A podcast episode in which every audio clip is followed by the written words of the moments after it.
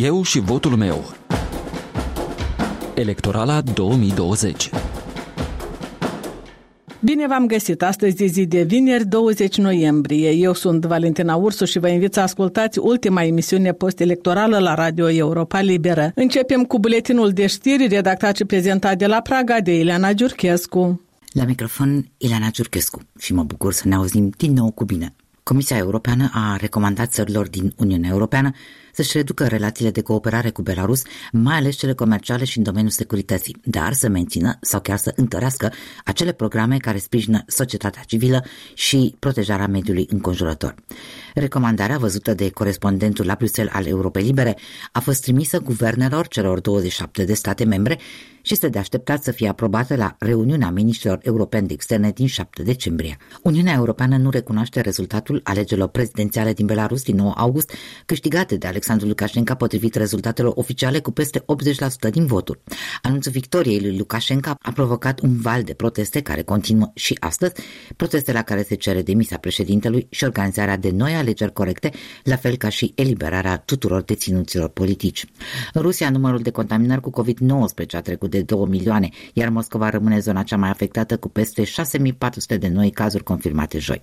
Ministrul Sănătății a apelat din nou la guvernator să ia măsuri sanitare mai drastice pentru a limita răspândirea pandemiei. Spre deosebire de situația din primăvară, de această dată Rusia nu a mai impus o carantină națională ca majoritatea țărilor din lume și Rusia încearcă să limiteze răspândirea pandemiei cu măsuri sanitare impuse la nivel local sau regional pentru a nu bloca din nou total economia. În Republica Moldova joi s-au confirmat încă 1442 de noi cazuri de COVID-19, sunt mai puține cazuri decât recordul de peste 1600 înregistrat în ziua precedentă, dar rata de pozitivare a crescut, fiind depistată pozitiv aproape fiecare a doua persoană testată.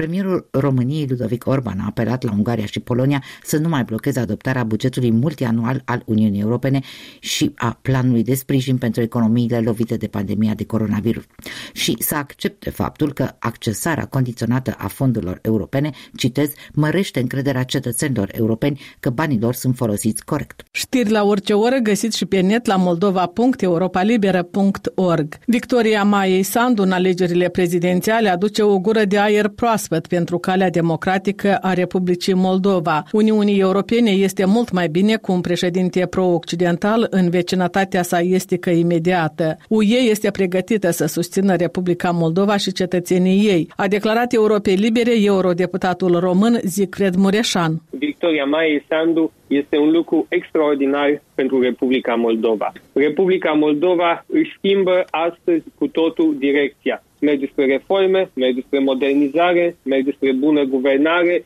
iese din izolare. Am văzut cu toții săptămâna aceasta reacțiile de la cel mai înalt nivel de la lideri europeni, șef de state, de guverne, prim-ministri, președintele Comisiei Europene, al Consiliului European, al Parlamentului European. S-a văzut foarte clar că începând de săptămâna aceasta toate ușile pentru Republica Moldova sunt deschise la Bruxelles. De ce? Fiindcă Maia Sandu este un președinte în care liderii europeni au încredere. De ce au încredere? Fiindcă atunci când a avut funcții de răspundere în Republica Moldova, mereu și-a respectat angajamentele, a făcut ceea ce a promis și a reușit să ducă Republica Moldova înainte. Ce înseamnă asta pentru cetățenii Republicii Moldova? Înseamnă beneficii concrete în viitor.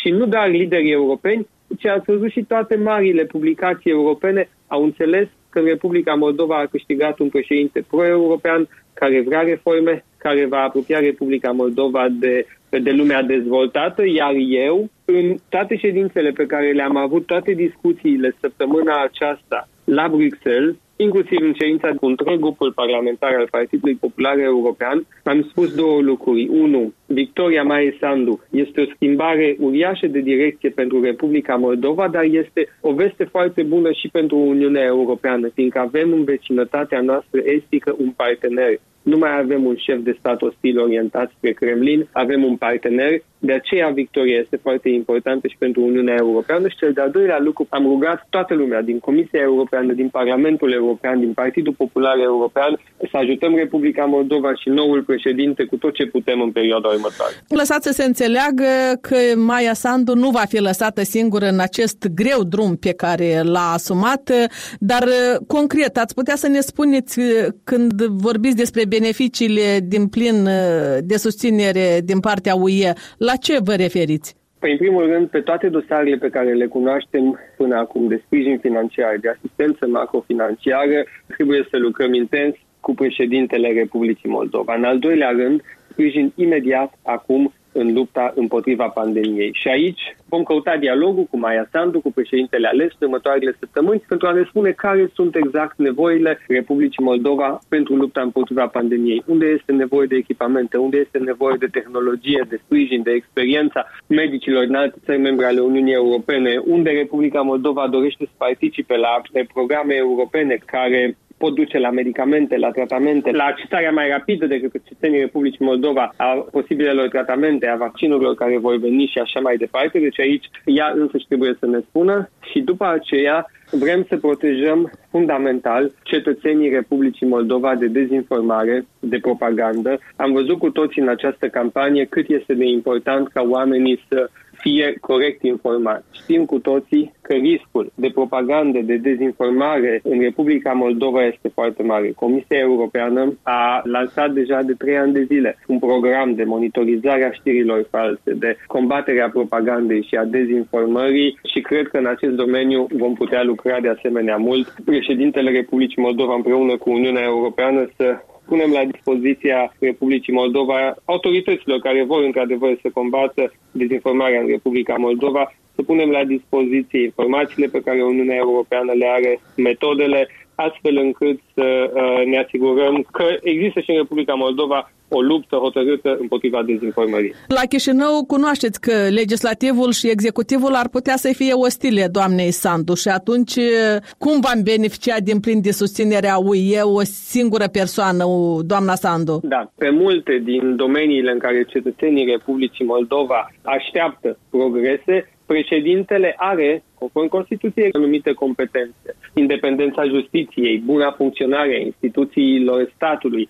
Aici președintele este evident garantul Constituției și uh, un președinte care dorește ca legile să fie respectate, care conduce țara cu legea în mână, care ajută la întărirea instituțiilor statului, ele să fie independente, să își îndeplinească misiunea, poate face foarte multe pentru Republica Moldova și este oricând un partener de dialog pentru partenerii internaționali. Unul la mână, doi la mână, da, aveți dreptate. Noul președinte al Republicii Moldova încă nu are o majoritate stabilă în Parlament și încă nu există un guvern care să fie doritor cu adevărat să implementeze reforme. Dar victoria Maiei Sandu nu trebuie minimizată. Ea este un pas foarte mare înainte pentru Republica Republica Moldova. S-a spus în ultimii ani mereu că Maia Sandu nu poate câștiga, că partidul ei nu are structuri, că este prea inflexibilă. Câte și mai câte lucruri nu s-au spus, dar în fiecare etapă a dovedit că poate câștiga. A înregistrat un rezultat excepțional la alegerile prezidențiale în urmă cu patru ani. La ultimele alegeri parlamentare a reușit să obțină poziția de prim-ministru, a dovedit în puține luni în calitate de prim-ministru că a adus schimbare în domenii cheie și acum a reușit să câștige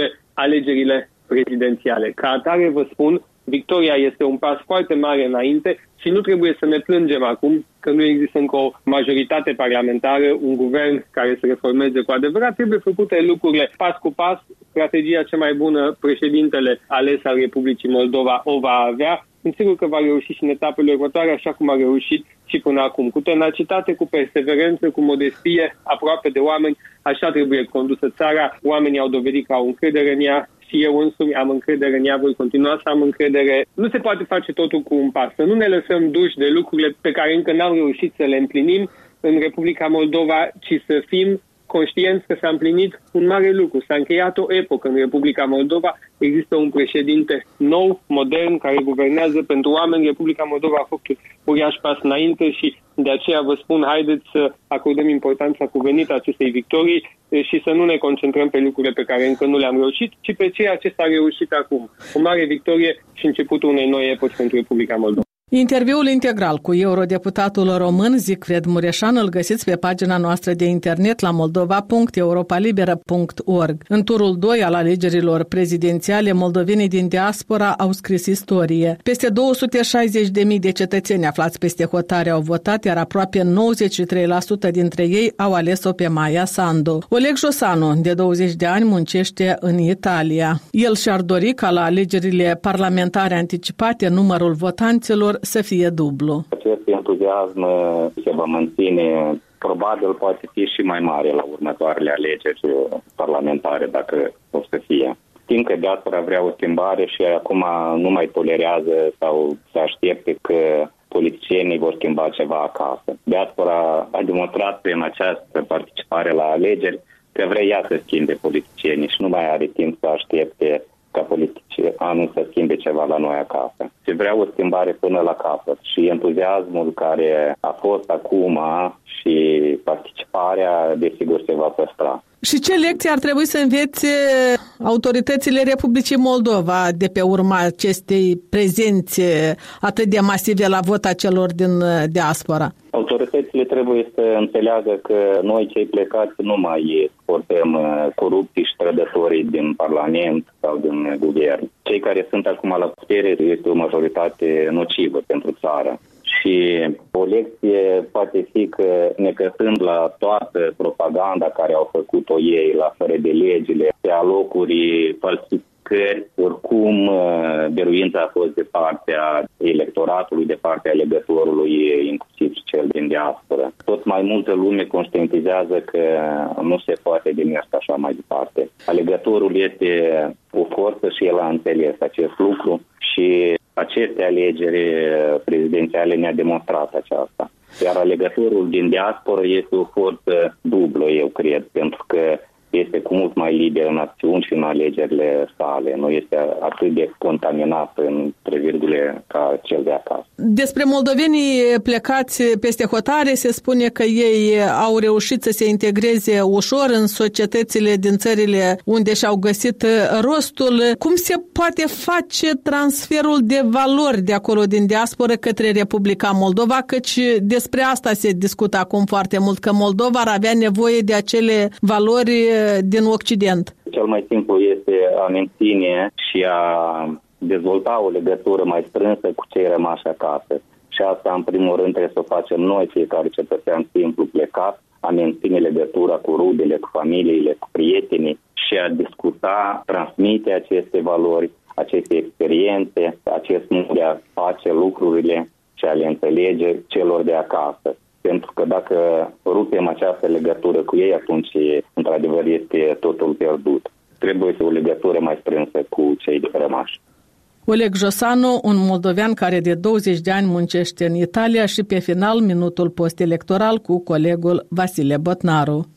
După reluarea ședințelor plenare ale Parlamentului, deputații socialiști încearcă să dea senzația că mai au pâinea și cuțitul, morcovul și biciușca și suficientă pulbere propagandistică ca să dicteze și în continuare reguli de joc. Această linie de comportament a fost formulată cu enfază de trezorierul lor ideologic de peste drum, căruia i s-a făgăduit un trofeu de consolare, portofoliul de președinte al PSRM. După ce inițiativa sa pseudo-pacifică pacifistă de a găsi o formulă de supraviețuire a legislativului a fost ignorată până și de omnivorul Sergiu Sârbu, Igor Dodon urzește planuri de durată, văzându-se un fel de cuia lui Pepelea, nu doar până la Crăciun, dar și după ce Maia Sandu îi va lua locul. Până atunci, legislativul face tot posibilul ca să confirme faima invariabilă de teatru, mai exact de teatru de război și mai exact de teatru de război civil, oferindu-i proaspăt alesei președinte multe argumente în plus ca să pledeze cu tărie anticipatele. Nu mi-am făcut iluzii, dar totuși mă așteptam ca măcar doamna greceanei să păstreze aparențele pașnice și după sculatul în picioare pentru onorarea drapelului de stat, să fi strecurat printre dinți măcar câteva cuvinte despre alegerea unui nou președinte al Republicii Moldova. N-a fost să fie. În schimb, nu a ratat ocazia să facă mișto de un coleg de partid al Maiei Sandu, care vine la Parlament cu bicicleta și din această cauză, sugerase spicherița, a întârziat la ședință. Mai concludent decât atâta, nici că se putea. Punem punct aici. Valentina Ursu vă mulțumește pentru atenție. A fost ultima emisiune post-electorală. Ne auzim mâine, la sfârșit de săptămână, cu Europa Liberă. Aici Radio Europa Liberă. Eu și votul meu. Electorala 2020